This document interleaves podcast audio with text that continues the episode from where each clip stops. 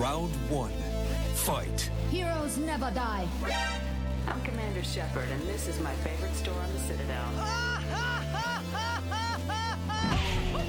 I used to be an adventurer like you. Then I took an arrow in the knee. Power, sex, sex, power. They both come down to one thing. Hungry gamers.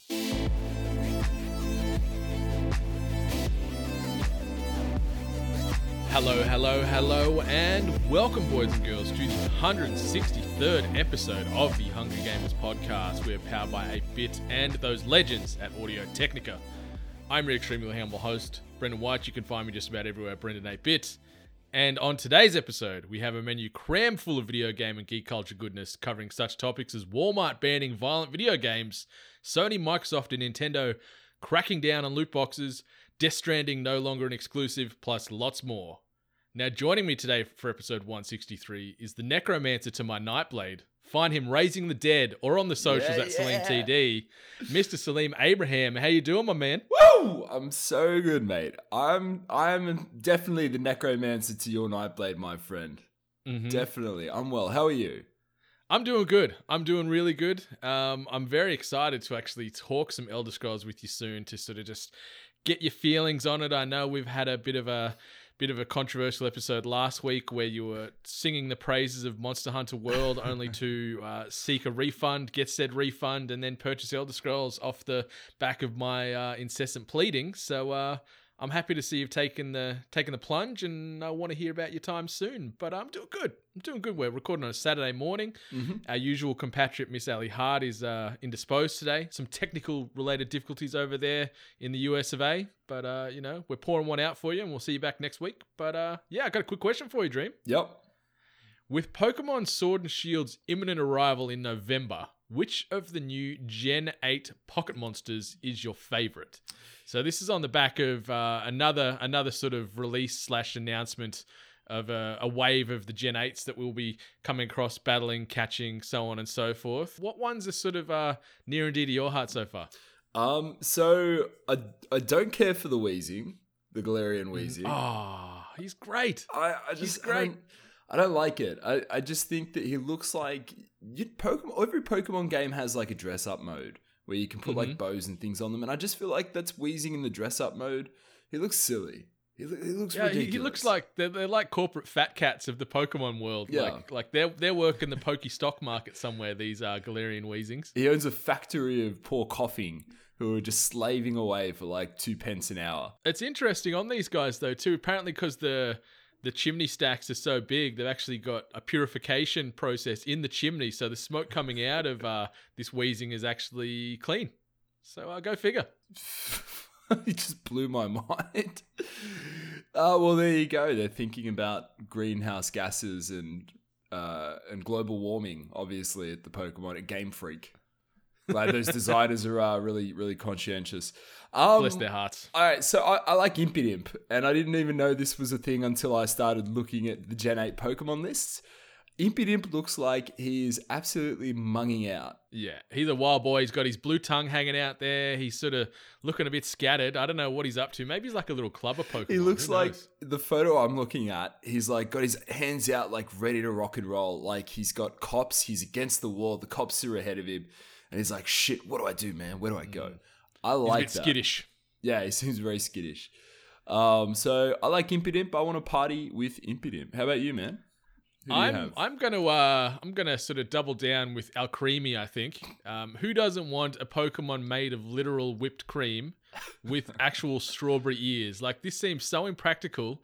And you think of going through these warmer regions, like you know, we all know dairy when it gets hot, it can get pretty smelly and pretty unusable. So I'm curious to see how Alcremie deals during the daylight hours. Like, is is she an, she or he an impedance on you because of the smell and can't attack as good?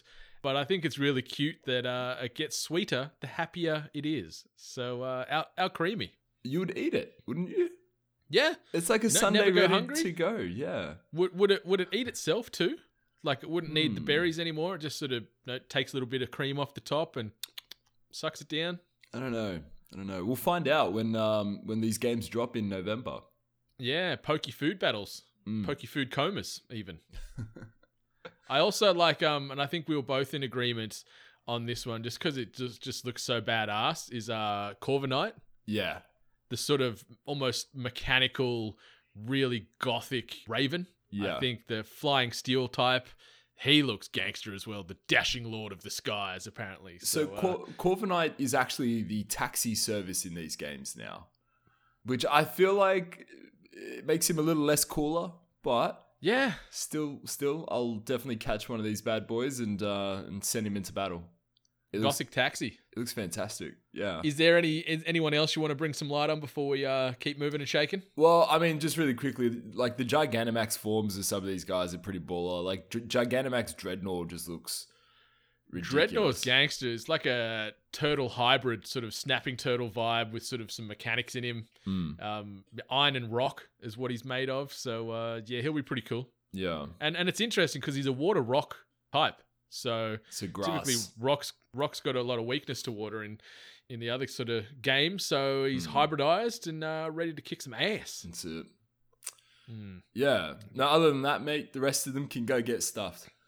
Yeah, especially like Rolycoly, who's just like a piece of coal with an eye.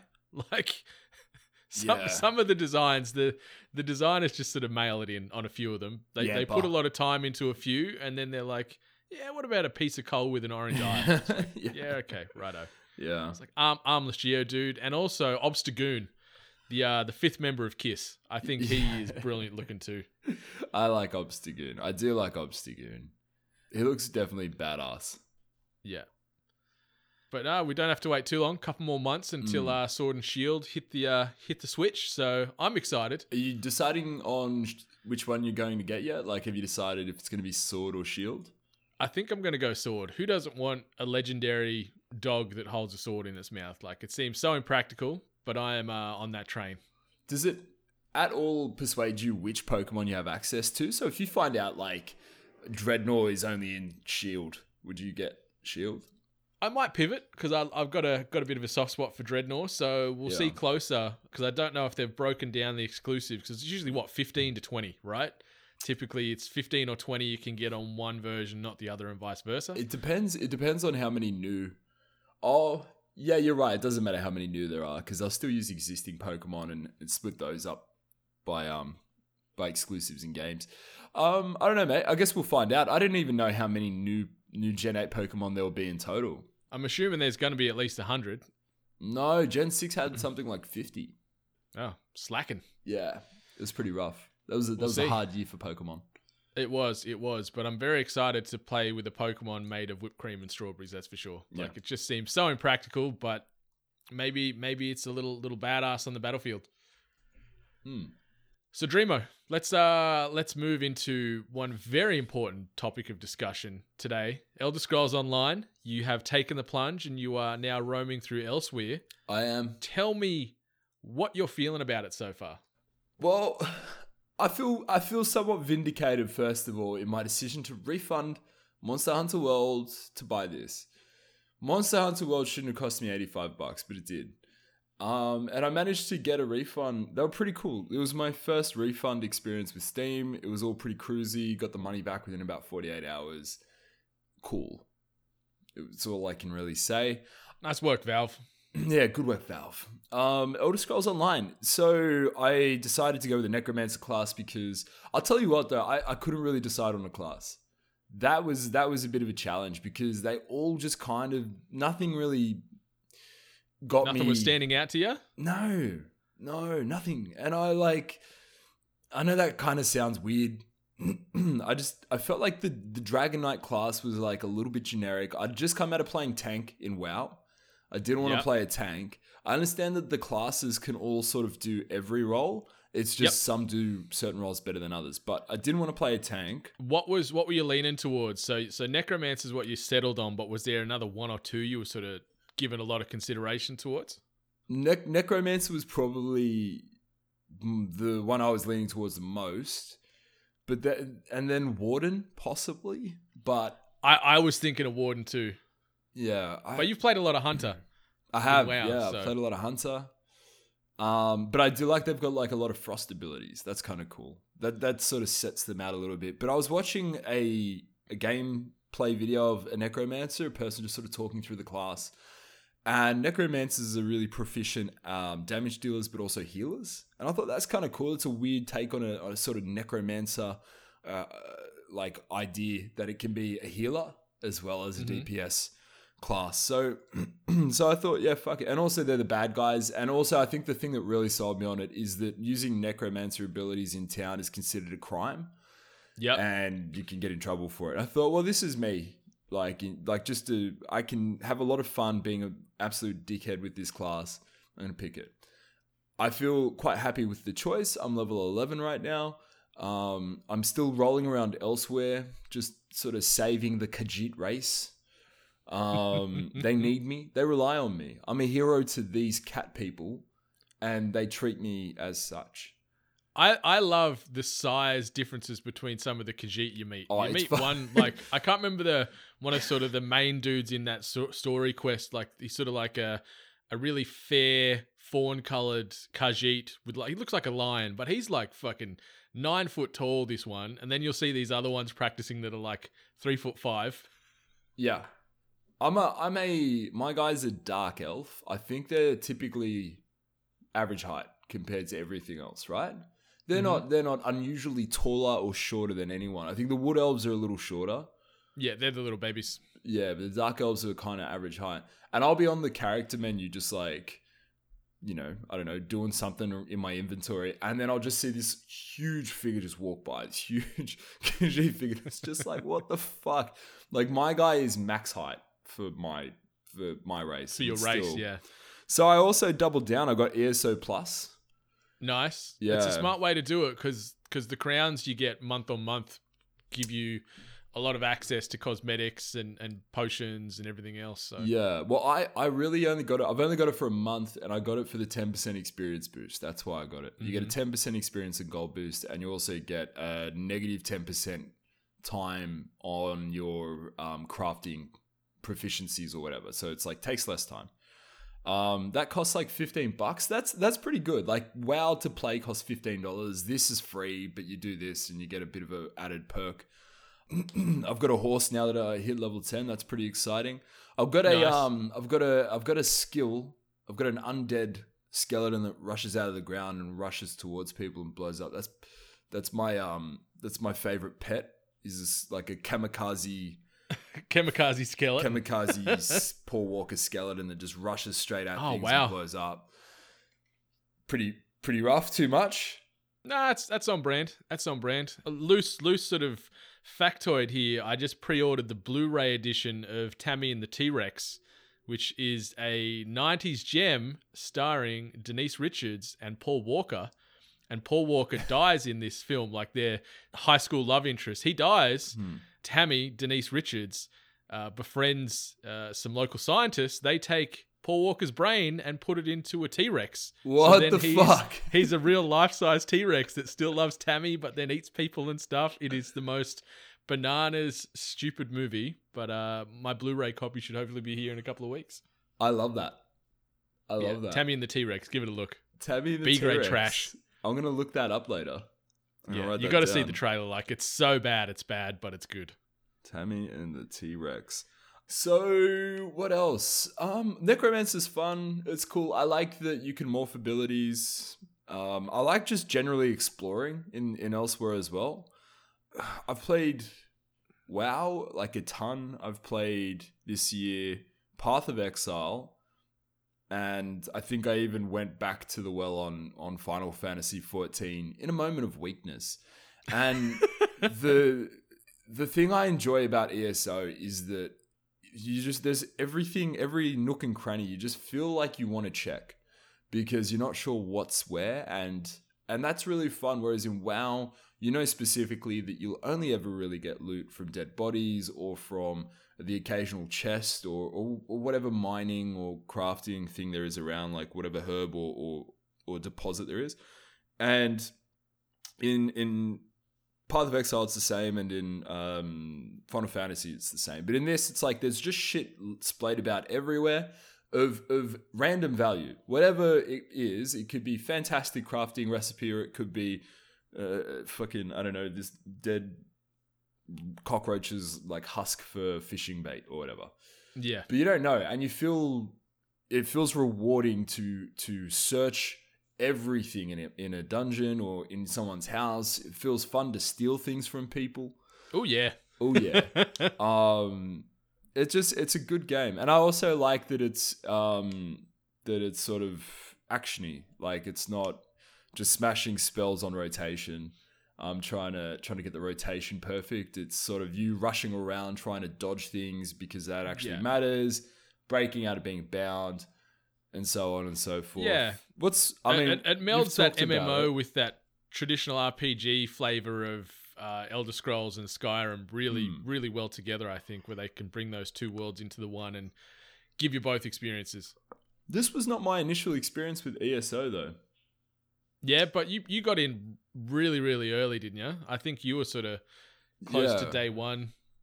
I Did you jump? Did you start on PC as well when it first dropped? Yeah, or I did. you- I yeah. did. Oh, yeah, I did. No, yeah, it was. And then I got Morrowind on Xbox because my housemate Mm-hmm. did as well, and then we just never played it. But now, yeah, I, I like this. Like, I'm. re- Excuse me, I'm really enjoying this. What's? I mean, you've talked about it till death, but what's your experience with this so far? You're level 28 now.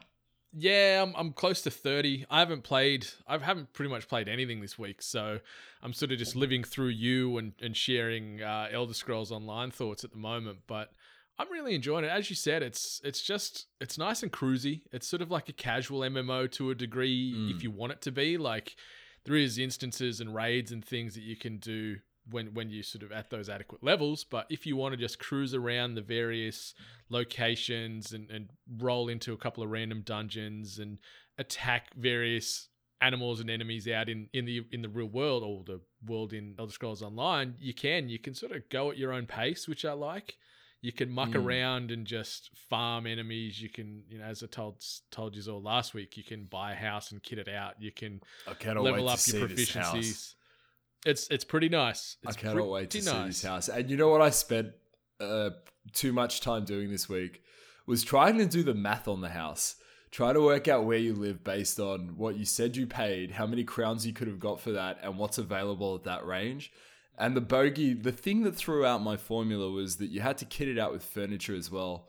So you could have got like a cheap house and just given it like fucking A1 furniture or vice versa. And I, I just would never zero in. So anyway, I still can't believe you did that. Yeah, next next time I log on, I can I can sort of whisper you access to the house so you can view it anytime even when I'm not there. Oh, really? So so you can go check it out when I'm not online. So you Can can, you go check that? out the crib. Yeah. do yeah, that, pretty please. cool. Please. Yeah. And I'll, um, I'm not I'm not going to give you editing rights just yet because I'll come in and everything's going to be outside on the front porch or something. but you can go you'll be able to go through and, and see the place and see the doggos and everything. I'll just be waiting in there in my underwear. Yeah.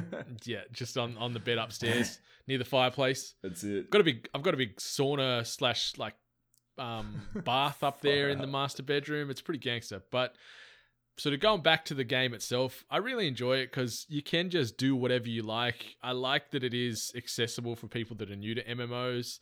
The ability to, to carry two different weapons in, so you've got your front bar and your back bar, so you can have uh, a, a bow on your back if you need to do ranged attacks. And then you can have sword shield or dual dual blades or whatever for for frontal assaults as well. So you can sort of jump between styles on Weapon the fly.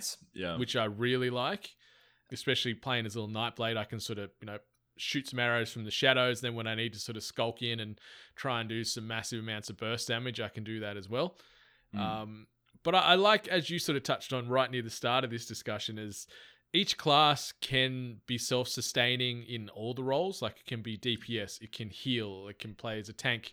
So you can do whatever you want to do. Obviously, some lend themselves to those playstyles more than others, but you can be a Nightblade that heals if you want, or you can be a necromancer that tanks and vice and so on and so forth. So I think that's really great that they've sort of thought out how these characters can all play and synergize together. Um, so you're not going to be capped to have okay, I'm a dragon knight, I have to play the tank. I'm I'm a sorcerer, I have to be the healer sort of thing. You can mix and match. Yeah, I, I do agree. I do agree because it it just makes it easier and more accessible for casual players. Yeah. If you're if you're just trying to be best in realm, then you're never really going to play healer Necro. You'll play you'll play whatever that other class is. That's Templar. Is it Templar that are like the best healers? Yeah, Temp- Templars are pretty well the best. Yeah. So, but you're always going to go for the optimal build for whatever role you're trying to fill within anything. But like this is super accessible to casual players. I mean, we're, we're both early on. We'll see what the challenges are like when you're in the late game to swap between roles. Because if if that's difficult to sort of respec, then obviously that's kind of less lesser. It's it's not too bad. Like um on the Xbox, I've got a Dragon Knight that I've got her built as a tank slash DPS, and she can she's got good sustainability as a tank, and also can dish out a good amount of DPS. And she was at, I think she was veteran rank six, so that's about what level three sixty if you translate it. So she's she's pretty high up there, and um yeah, she she got me through a lot of lot of raids and a lot of uh, dungeons, as sort of as as that lead tank. This this game's really fucked my week up. I I had so much uni work to get through, and I just I just keep I just keep coming back to it. It's actually not great. I'll probably be talking about this game for a little while to come. I'll I'll try and do it in bits and pieces and not just drag it on. But a game that I've got in the chamber ready to go is uh, the Church in the Darkness. I'm so excited for this because anyone that hasn't listened to episode 162.5, you're doing your ears and your heart a disservice. Pause this episode right now. Go back and listen to that because that is when the Church in the Darkness was first uh, discovered was by the Dream, first and discovered. uh, he plays he plays the trailer over the episode and commentates it in real time. And I was pissing myself laughing through the mo- majority of this episode. So go give it a listen. But Dream, the floor is now yours again. Well, I, I haven't played this game yet. It's it's ready to rock and roll. Um, this game is it, the trailer sold me so quickly. You're basically a, I mean, you're just a random character person who goes into this cult to find your nephew who's joined it, and the cult um, is pretty crazy. It's set in the '70s, and it's it's got a real Jim Jones vibe to it. Us against the world. Um, we can either, uh, you know, go and burn in hell with the rest of the the people here, or we can be saved. And we can be saved if we drink the Kool Aid or whatever the hell it might be. But long story short, you make decisions in this game to either further the cult's ambitions or tear the cult apart. And I am, spoiler alert, I'm going to be furthering this cult's ambitions. I cannot wait to play this fucking game. So uh, I'll be talking about this quite a, quite a bit uh, next time I appear on the Hungry Gamers. But if you um, if you haven't seen this game, it, it actually only dropped on on the second of August. It's twenty Australian doll hairs on Steam right now. So Hmm, I'm it's looking at it right now. All a bad investment. I would highly recommend getting it without playing it. Just like I just think it's a cool game. It just sounds cool. In the trailer, they've got like you know someone's tied to a post and the other cultists are, are stoning them to death. It's yeah, it's it's it's cool. I, I like it's got sort of that Diablo isometric uh, sort of camera Yeah. angle to it. Obviously, it's not thematically and, and stylistically the same as, as Diablo, but that's sort of from a graphical and, and user interface perspective, you've sort of got that pseudo bird's eye view on the on the commune and your characters. But uh, it looks interesting, that's for sure. Uh, Yeah. and yeah, and for you know, just a little over twenty bucks. 70 72% is pos- positive reviews so far on, on Steam, so that's that's nothing to frown It's about not either. bad. Developed by Paranoid Productions, published by Fellow Traveler. Um, yeah, I'm, I'm I'm really looking forward to this one. Any opportunity to be a villain, I think, Brendan. Oh, I know. That's that's your wheelhouse. That's what that's what really gets me out of bed in the in the morning. Um, you got anything on the horizon, game wise? Um, a bit more Elder Scrolls. I want to try and finish Ultimate Alliance 3 as well, but outside of that, nothing immediately comes to mind. I can't even remember what's like what's the next big release that's coming out. Um, Um, shit, I do know. There's something big coming. Oh. Let me let there's me look there's this one up. game there's one game I'm waiting on that I've been talking to um Layopi Games about directly called Devil's Hunt and it looks almost like a carbon copy of Devil May Cry It's coming out on PC first. It's made by a small studio over in Europe. So that's one that I want to try and get my hands on uh, over the next couple of weeks. I think the game is launching on Steam first in the middle of September, but I'm hoping to get an early copy of it in the next fortnight so I can get in, in amongst that and see if it actually does translate at all. Because it's got that Devil May Cry art style, that Devil May Cry combat style. You play this character that's trying to fight his way out of hell. So That's cool. we'll see how that goes. Um, it, it is done on a budget, but it looks interesting. So that's all I know that I've got coming up in the in the near future. Um, so there are two things coming up that you'll absolutely love. First of all, Blair Witch, second um that drops on August 30, and the second one is Dark Ah, that's Dark. Pictures Man of Medan. That drops also on Yes. August 30. Yes. Yeah. Yeah. So they're uh thank you for for reminding me of both of those. Uh, Man alright. of Medan definitely uh, has got my eyes and ears and everything looking front and center to get a copy of that and, and smash the bejesus out of it. Uh, supermassive games, love everything they do. And that Blair Witch game actually looked pretty damn interesting. Uh, obviously, it was only announced at E3, but it's cool that Hmm. it's coming out two months, two and a half months after the initial announcement. So, Yeah. yeah, give those a go at the end of this month. Um, I saw Hobbs and Shaw. Yeah, I have not seen it yet. So so tell me, what what did you think? Ah, It's it's it's okay. It's all right. Okay. It's uh, I was pretty blasted when I saw it. Um, I was very did it make the action even actually. actioner? Don't remember. Uh, I remember. I remember it. I remember the film quite well. It's it's actually firmly in the science fiction universe now, like in in that genre now. Like Idris Elba's character is a cyborg, so you. I just don't understand how. This is a franchise that started with Vin Diesel and Paul Walker having barbecues in the backyard. Paul Walker was an FBI agent trying to uncover Vin Diesel's like ring of truck hijackers stealing combo DVD VCR players. Like that's where this started, and now Yeah. Hobbs and Shaw are rolling around fighting a cyborg named Idris Elba. you you wait. They're gonna weave it in that those DVD VCR players were actually like military tech, and Oh, they've yeah. melted all that down to make Idris Elba or something. Oh, for sure. Yeah, there'll be something like that where it's like it was just inside the box of a combo VCR DVD player, but inside was high end military equipment, uh, national security secrets, and the only people that can stop the bad guys are Vin Diesel's like merry crew of car driving fucking people. It's it's a it's a good final uh, sorry good Fast and Furious film. It's Idris Elba's cool. I'll, I'll he is just cool in everything, days. isn't he? I love him. I love him so much. Um, and just to throw it out there, I'm I am watching The Lion King again today. Oh no. Yeah, I know. My sister told me her and um she's taking my nieces and nephews to go and see it and invited me, and I just I, I just want to see him. So I thought, well, fuck it, I, I can suck it up for another two hours and ten minutes. Sucker for punishment.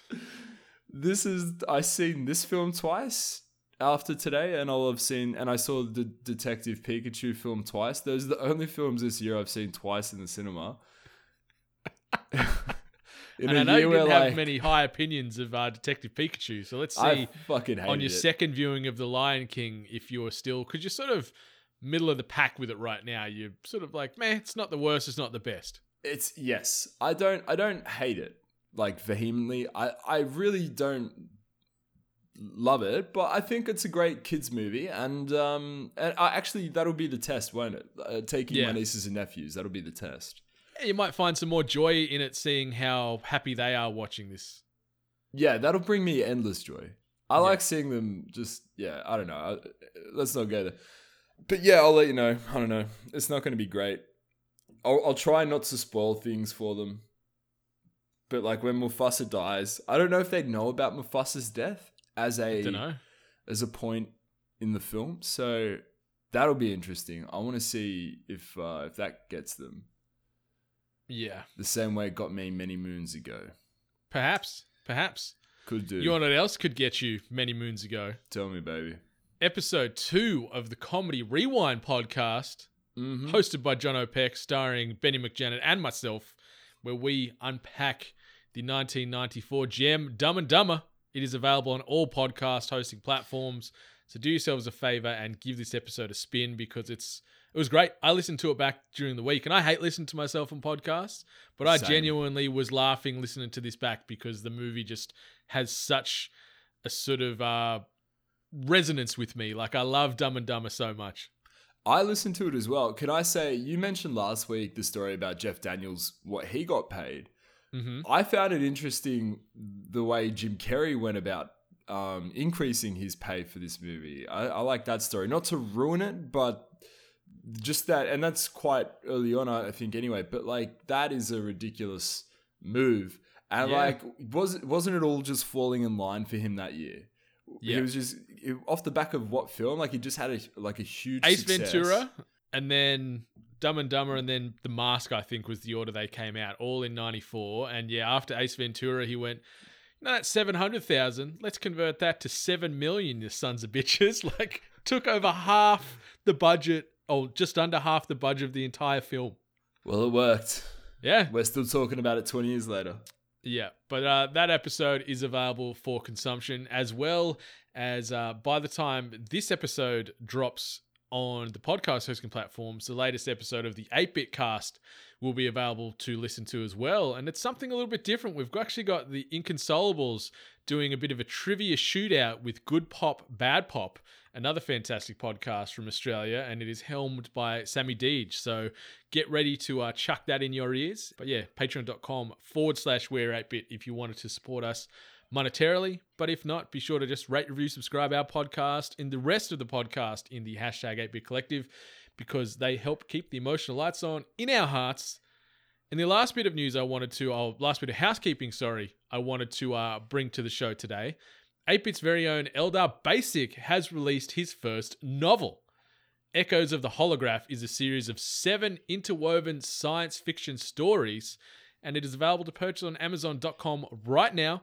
Uh, you can get the physical print, like I've got right here, or you can also get it via Kindle uh, for about $10 US. So uh, do yourselves a favor, get some more education into your mindset via the way of reading some books.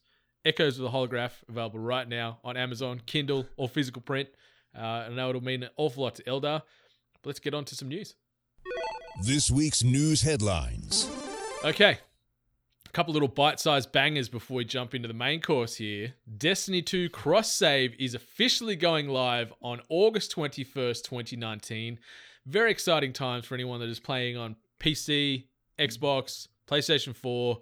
You can port your character from platform to platform. Obviously, if you have the additional paid expansions, you need to buy them on said platform. But you could, excuse me, you can now jump on any of these platforms and play with your mates. Exciting times. And obviously, this is also coinciding with the port to Steam from Battle.net. So, uh, good times, big times for Bungie there. Is this something that's going to potentially get you back involved with Destiny 2 with the the new expansion that comes out on August 21st as well? Or are you sort of like, nah, I'm an Well, Elder I'll see. I'll see how much Elder Scrolls steals from my life this year, and then if I've still got some free time left over, yeah, maybe, maybe. Mm. But I, I, I did like Destiny 2 a lot as well. Maybe I don't know. Maybe It's it's good fun. It, it's just one- it's one of the best shooters out there, by none. yeah, yeah. So- I, I'd agree with that. Yeah. The next uh, little bite-sized bit of news here: DayZ or DayZ, depending on where you're from, has been refused classification in Australia due to the use of cannabis being related to incentives or rewards. So uh, yeah, Australia ain't gonna be playing that weed game here. You know, you put the drugs in and you use them for a buff. Your game ain't gonna be hitting the shores here in the AU. So uh, yeah, more classification head scratches. So What do you think um, about that? I think it's dumb.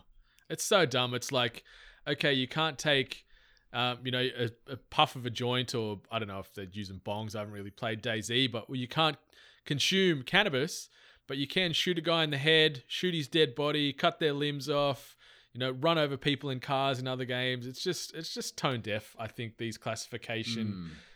thought processes they have. Yeah, I'll agree with that. I'll, I'll I'll agree with that. I, I was I was a bit more on the fence a moment ago, but yeah, you're right. There are there are missions that incentivize you to murder, so why would you yeah, why would you put that below this in terms of importance? Yeah. Yeah, okay. Yeah, no, you're right. I'm with you now. I'm with you. Yeah, it's just very strange. Fuck you, Classification Board of Australia. Yeah, making boneheaded decisions since your inception. Yeah. And the last little bite-sized bit of news: the ESA E3 media leaks have extended beyond just 2019. yeah. Now also including 2018 and 2017, uh, where yours truly was there. So uh, whoever's got my details, please delete them immediately and leave me alone. I do not want to be accosted by you, random internet people. shit, shit, shit. Um, yeah, you're right. This is getting worse and worse and worse, isn't it? It's I like I don't. It's so big a problem that it's hard to actually uh, understand the repercussions in full. But like, let's all right. Let's play a little game here. Maybe a bit of a confronting one for two lads, but let's let's Yeah. have a bit of fun here, mate. You and I, at one point or another in our lives, we've both been single, and Yes. we both know of a certain person. I don't know, like random, but do you remember that girl? Blah blah blah blah blah. And you're like, oh yeah, Mhm. like Sarah, and you pull out Facebook and you try and find them, and then you manage to find them off their given name alone. Think of all the crazy shit all of the crazy boys out there are going to be able to do um, with given name, surname, date of birth, address, email address. It's a bit much.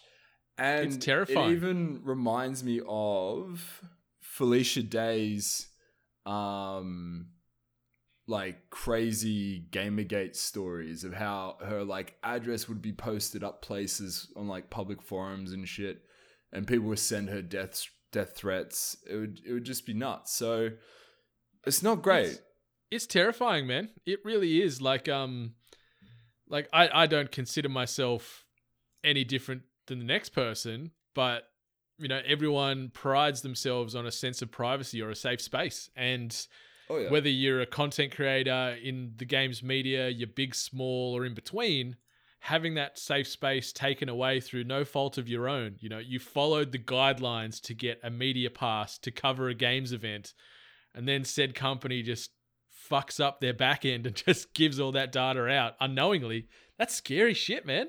I was thinking about a lot about the process of actually getting the data on the website in the first place. There's there's like a testing process that goes in, like a testing phase before you make any changes to your public website to make sure that you're happy with those changes. Yeah. And so, and all of this would have been checked by more than one person. Yeah, where's the That's the QC on this? Like like who signed off on that? Like their heads rolling. On Whoever the test was, cases, yeah. Yeah. Like it's It- bonkers. Yeah, it's crazy. It's but it's also like I wonder if it's criminal. You know, like it's gross negligence is what it is. Mhm. Yeah. Uh, Just putting my little my little QC hat on for a moment. Gross negligence, I believe, is what we we would call it in the legal game. Um, And- I don't and, know like, of any heaven- horror stories forbid, yet. Though. Like I know this is to the far extreme end of this, but if someone is violently attacked based off their address being leaked, like Yeah. are they then up for for man like you know manslaughter charges or seen as an accessory to this because their actions indirectly affected that happening? Like obviously it's know, all hearsay right now, but there'll be a story out of this somewhere. Like Yeah. there, there'll be some unfortunate events somewhere. Fingers crossed. Hopefully not. But you know, there's just so many people.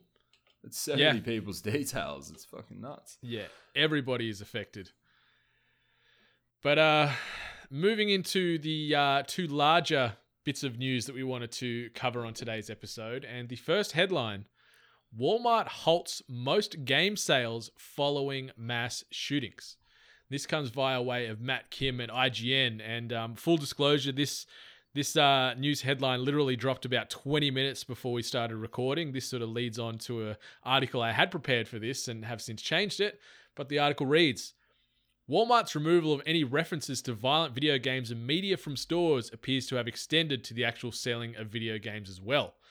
On Thursday, reports came out that Walmart sent out internal communications to stores asking them to pull down ads, signage, and even demos for violent video games following the mass shooting at a Walmart superstore in El Paso, Texas on August 3rd. A day later, Twitter user Eric Tyler Loudon tweeted out that their Walmart isn't even selling games. IGN reached out to Walmart for confirmation and received the following response from LeMia Jenkins, the Director of National Media Relations at Walmart. We've taken this action out of respect for the incidents of the last week, and it does not reflect a long term change in our video game assortment. We are focused on assisting our associates and their families, as well as supporting the community as we continue a thoughtful and thorough review of our policies. Jenkins added, Our statement stands company wide. The only games left for sale are sports titles like FIFA 19, NBA 2K19, and Mario Kart 8 Deluxe. Walmart is still selling games online, and there appears to be an option to do in store pickups for game orders. IGN has not been able to confirm whether the in store pickup option is actually viable in stores. It appears, however, that Walmart is reviewing its entire video game sales policies, which has led to a temporary cease in video game sales from store location. Despite no scientific link between games and violence, Walmart's sales decisions effectively link the ongoing debate about mass shootings with guns. So, this is insane. Like, fair enough taking down all the signage and the advertisements for extremely violent games like Fortnite, and now restricting game sales. Yet Walmart are still selling fucking actual firearms in their stores. So it's fine to be selling real guns and real ammo, but showing games that simulate those acts is the bad. Like, what's going on here, Dream? I don't know, man. It's fucking America. They're crazy over there. Um, Yeah. I, uh, yeah, I look. I don't hate this that much. I actually, my knee jerk sort of reaction here is who cares? Not who cares, sorry, but just like I don't, I don't, I don't take a like a hard stand against why the video games, blah blah. Like, sure, take take the video games down. I think about our experience here when we go to somewhere like Kmart or Target. You don't see those games there either. They're not there. It's it's family oriented games only for the most part. And in fact, I think it's only in Kmart. I don't think Target sell video games anymore. Period. But Mm, Big W sell them as well. Big and, W and they've got some violent ones. Like they I do saw. they do have a couple, but, but Yeah. I know I know Kmart doesn't, and uh, and that's fine. I, I I don't have an issue with them restricting the number of games. Yes, I think it's very blind and tone deaf and hypocritical to continue to sell firearms the way they do. But I am also not I don't have a horse in this race either. There's a huge debate in America. It's not over here. It's got nothing to do with us. Really. Like we don't have this cultural issue. no. I don't have to fucking walk down the street, hear a car backfire, and wonder if someone's firing rounds into a crowd. There was footage that came out last week of a motorbike backfiring in New York and people sprinting in all different directions, fearful that there's someone shooting a weapon. Like, it's just, it's a different kind of fear that I just don't know and I don't understand. And I feel for I feel for everyone in America who has to kind of deal with this at the moment. And I like to me, there's a real quick common sense decision that they could make that would just solve this whole problem quick and fast. But apparently, there's a real strong group there called the NRA who just won't let anyone take their guns away. So that, that's that's that's their problem to sort out. I don't give a fuck about how it impacts video games either. I think that that's all just hot air for the most part. Um, although I have grown over time a little bit more empathetic to the argument that violent video games can potentially influence people in certain ways. It's not to say that I think violent video games create mass shooters. It's just that I think that you can't sit there and play 12 hours of games in a day and that not fuck with your brain somehow on some level. So, anyway, that's kind of where I'm at with it. Yeah, I get you. I get what you're saying. Like, I think the thing that irks me the most is off the back of these continuous tragedies. Like I saw when when Trump did his little presser after the El Paso shooting, and his his sort of driving factors were this is to do with mental health and video games. Like there's there's common threads between the two that create these uh, potential shooters, and and that's where the drama lies. It's got not like you know they just sweep the fact that just about any Tom, Dick, and Harry can buy a gun and have one within 24 hours, irrespective of history. The fact there's no background checks, there's no fucking mental health tests that they have to do. It's just you roll in, here's my ID, Mr. Walmart. I'd like to buy that assault rifle and that pistol. I get change out of a thousand bucks for both of those things, and away we go. And it's, you know, uh, like it is sort of off track from what we're talking about here with video games and what we're usually doing here on the Hungry Gamers, but it's just coming from the country. Like anyone that's listened to this episode of this show a few times would know that I grew up around firearms. I grew up around video games, and and yes, there is sort of a a certain cocktail I think that creates some of these things. Like yeah, people are all wired differently, so they'll take those messages in those games literally and, and try and instill that into their day to day or whatever it might be. But for the vast majority of us, we just take that game as what it is like it's a piece of interactive art just like a movie just like a tv show and we respect it and appreciate it for what it is and that's it but you do get a couple of these bad eggs that use them as a crutch or as a scapegoat or as a stepping stone into this violent world in in the real life and Yeah. I don't know. It's tough. I, I just hate seeing this this industry that we love so much getting tarred with this brush, that getting thrown under the bus. Like, you know, all these violent films and television shows and everything else, they get no mention. The fact that the news every day, like you turn on the National Nine News at you know five o'clock or six o'clock, and they show actual footage of people getting hit by cars, getting shot, whatever it might be. And like, yeah, that's fair game, but seeing it in a video game, it's it's bad, and it can lead to all these other sort of uh, terrible effects that flow on. But I don't know, man. I don't know. Uh, it doesn't bother me. Like I, I actually don't give a shit that anyone's uh, using games as a scapegoat because I, f- I feel like like you and I are sitting from outside, right, looking in, and I feel like for anyone else who's sitting on our side, looking in at America and what's going on there, it's fucking blatantly obvious. Like no one's actually sitting here thinking it's video games. Like we know that when we hear someone like the president or you know NRA lobbyists or or fucking Republicans get up and say that it's it's violent video games. Like we know, yeah, okay, but also how much money did you just get paid by the NRA? Like we know 100%. exactly what's going on. For everyone outside looking in, America is a fucking shit show of a country and needs to sort out this gun thing. Just on the gun thing.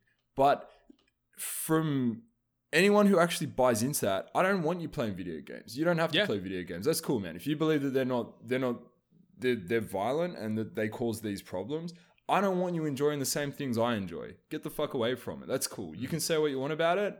I'm gonna fucking keep doing my thing. Fair cool. I like that. I, I think that's probably a good way to park that story and move on to the last one, uh, which covers a topic I know you're very passionate about, Dreamo. Oh, Microsoft, you've got Sony- up. And Nintendo won't allow loot boxes on consoles unless publishers disclose drop rates. This comes via way of Matt Wales at Eurogamer. You're just hitting. You're just hitting me with like two of the most incendiary topics, back to back. Yeah, it is a hot box here today. Like it is All uh, controversy corner here on the Hungry Gamers. Right, I'll calm down on So- this one. The new measures were initially announced this past week by the Entertainment Software Association's Chief Counsel of Tech Policy, Michael Warnecke, during a Federal Trade Commission workshop intended to examine consumer protection issues related to video game loot boxes. Since then, the ESA, which represents the video games industry in the US, has released a full statement on the matter, confirming that Nintendo, Microsoft, and Sony will, in quotes, require paid loot boxes in games developed for their platforms to disclose information on the relative rarity or probability of obtaining randomized virtual items, end quote. Additionally, the new measures, which are expected to be implemented next year, will apply to all games that add loot boxes in a post launch update. According to the ESA, a number of publishers have all agreed to disclose these numbers, and this will occur no later than the end of 2020. Following the ESA's announcement, both Sony and Nintendo have released their own respective statements on the decision, which you can find online. Dreamo, I know you are one of the biggest advocates for loot boxes, loot crates, microtransactions, all being the devil. I love them. I love them. Oh, the devil? Yeah, they are. This this is a positive step in the right direction.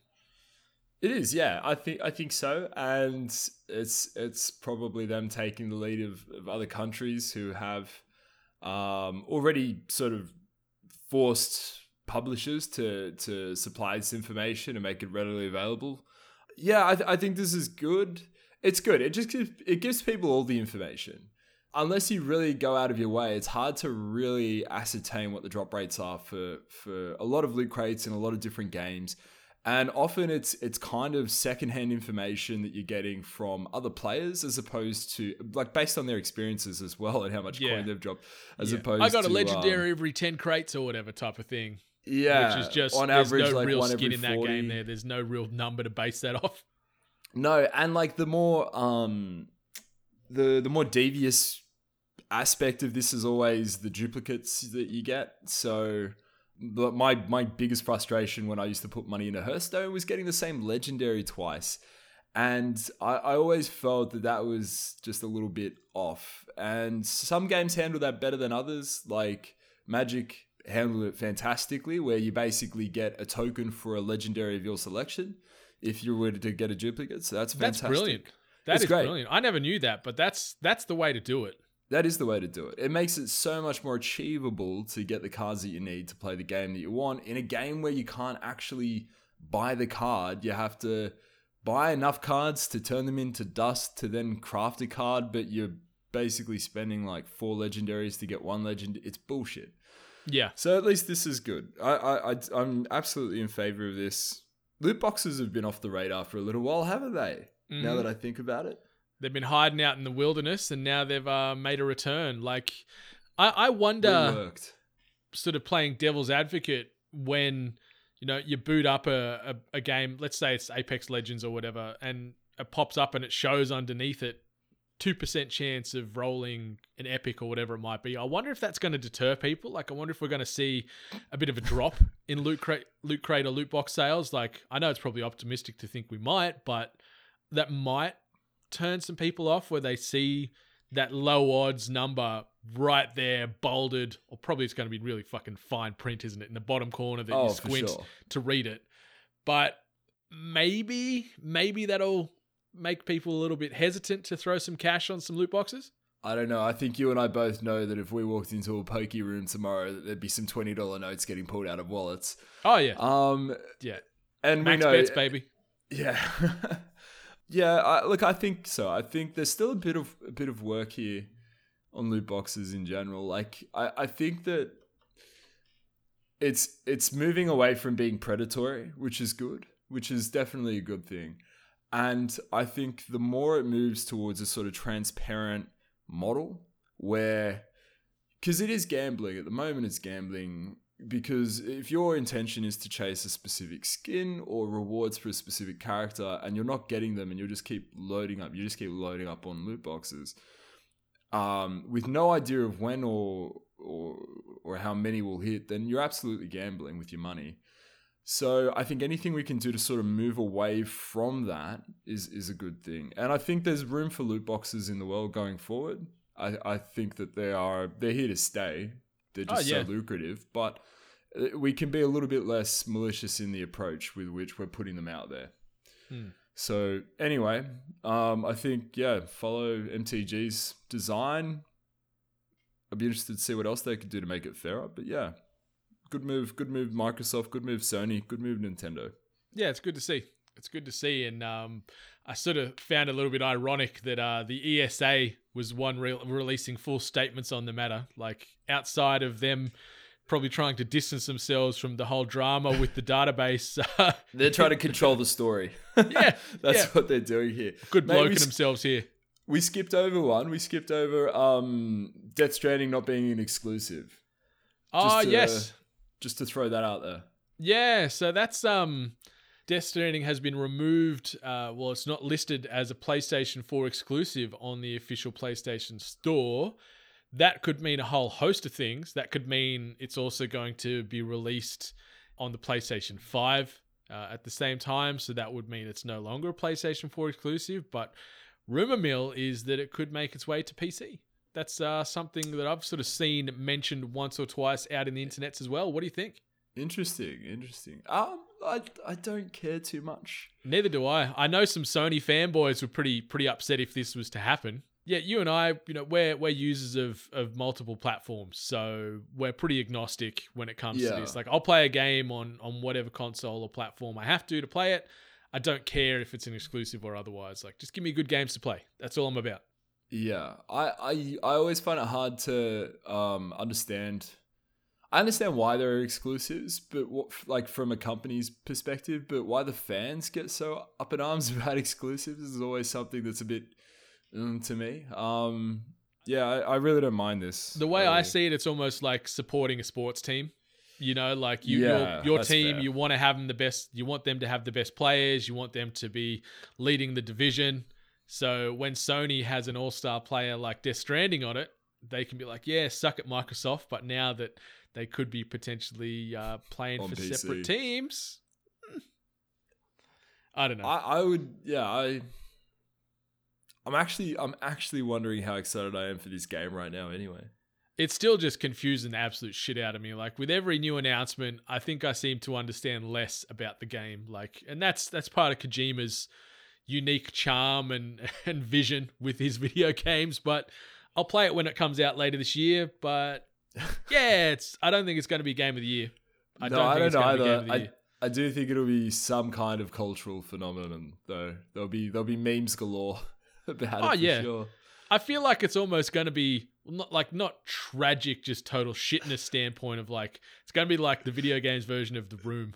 It's just this divisive topic that just gets quoted and referenced for years, and then it'll be made in a parody film with James Franco playing Hideo. Actually, no, it'll be Scarlett Johansson have to play Hideo Kojima because that's sort of her her sort of wheelhouse is, is the whitewashing situation. So, so Scarlett's going to play Hideo in the uh, Oh in the remake of the development of Death Stranding out in 2027. You've heard it here first. Crazy old Kojima. All right. But you know what? You guys have indirectly touched butts, and no one can ever take that away from you. no, that's right. I forgot about that. We have, and I, I I'm so so proud. I destroyed that toilet before he sat on it as well. Yeah. Yeah, you were in there uh, making breach babies before breach babies even existed. I was the inspiration for some of the some of the content you're about to experience in Death You left this big old brown shark in there that resembled a breach baby, and he's like, "I've got it, I've got it," and he runs scene- out there, jots it in his notepad. There's a bathroom scene where a pleb worker comes out of a stall, hungover, leaning over, trying to work out which way is up. Walks past your um, what's his name? The fucking bikey guy who's in it. Um, you know. Oh, Norman Noah- Reedus. Norman Reedus. That's it. Yeah, walks by Norman Reedus. In much the same way I once hungover walks by Hideo Kojima. Walked by him. Oh god, that was good. and it goes Anyway. down in history. It will. So that has been the news, and this has been the Hungry Gamers podcast, episode 163. Dreamo, is there anything you want to say before we close this bad boy down for another week? Um, no, no, um, no. But just uh, as always, a, a, heart- a heartfelt thank you for listening. 100%. And next week on episode 164, the uh, hosting chairs will be filled by myself, Miss Ali Hart, and Benny McJanet. Dreamo is taking a sabbatical next week. He's got many Uh-huh. things to do. Uh, so I'll see him the week after, all things going well. Touch wood. Touch But uh, yes, Atebit Nation, thank you for listening. Thank you for supporting. And uh, until next time, much love. Stay hungry. You've been listening to The Hungry Gamers, one of many gaming and geek culture related podcasts from the 8 Bit Collective over on atebit.net. Check out more episodes on your podcast service of choice. And while you're there, please be sure to rate and subscribe. Until next time, boys and girls, stay hungry.